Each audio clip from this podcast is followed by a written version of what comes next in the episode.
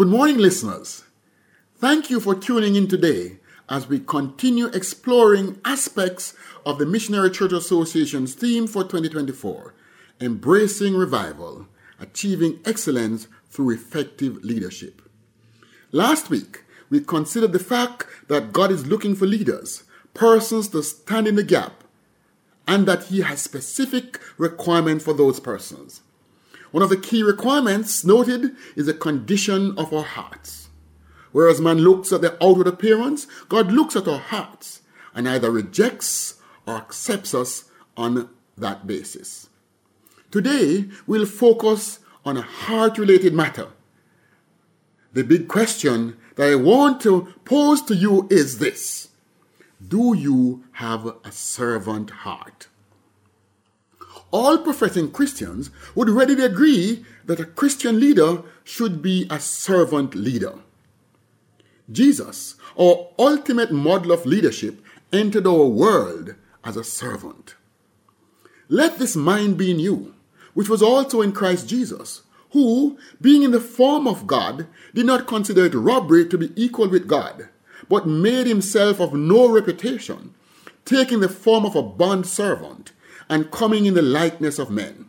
And being found in appearance as a man, he humbled himself and became obedient to the point of death, even the death of the cross.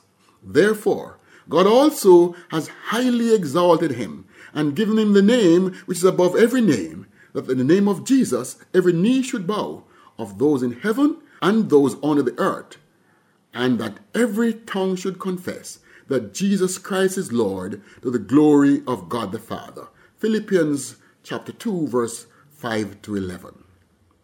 Paul here portrays Jesus as a perfect example of servant leadership. He urged the Philippian brethren to humble themselves and live selflessly. Philippians 2 2 to 4. He then reminds them of Christ's incarnation. Here, the ultimate leader made the ultimate sacrifice of becoming a human being. He left the glories of heaven and not only join his creation, but take on the lowest form in the creation, that of a servant.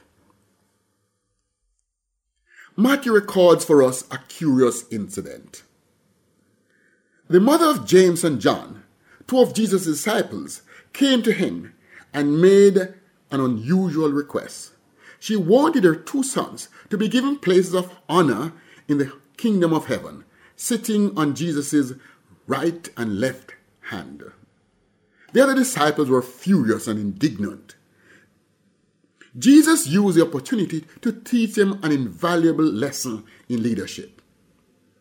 But Jesus called them to himself and said, You know that the rulers of the Gentiles lord it over them, and those who are great exercise authority over them. Yet it shall not be so among you. But whoever desires to become great among you, let him be your servant. And whoever desires to be first among you, let him be your slave.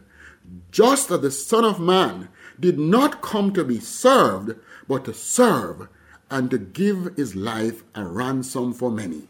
Matthew 20, 25 to 28. Both the disciples and their families had become preoccupied with status rather than serving. They had missed the whole point of Jesus' leadership. Jesus tells them plainly that his style of leadership stands in stark contrast to that of the world.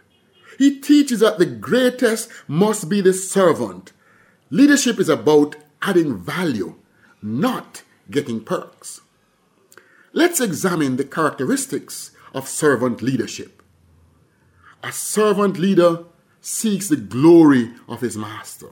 Jesus said, The one who speaks on his own authority seeks his own glory, but the one who seeks the glory of him who sent him is true, and in him there is no falsehood. John 7, verse 18. A Christ like leader is a bond servant of Christ. Ephesians 6, verse 6 and demonstrates over time that Christ not public approval, position, or financial security has his or her primary loyalty. A servant leader will forego his rights rather than obscure or tarnish the gospel.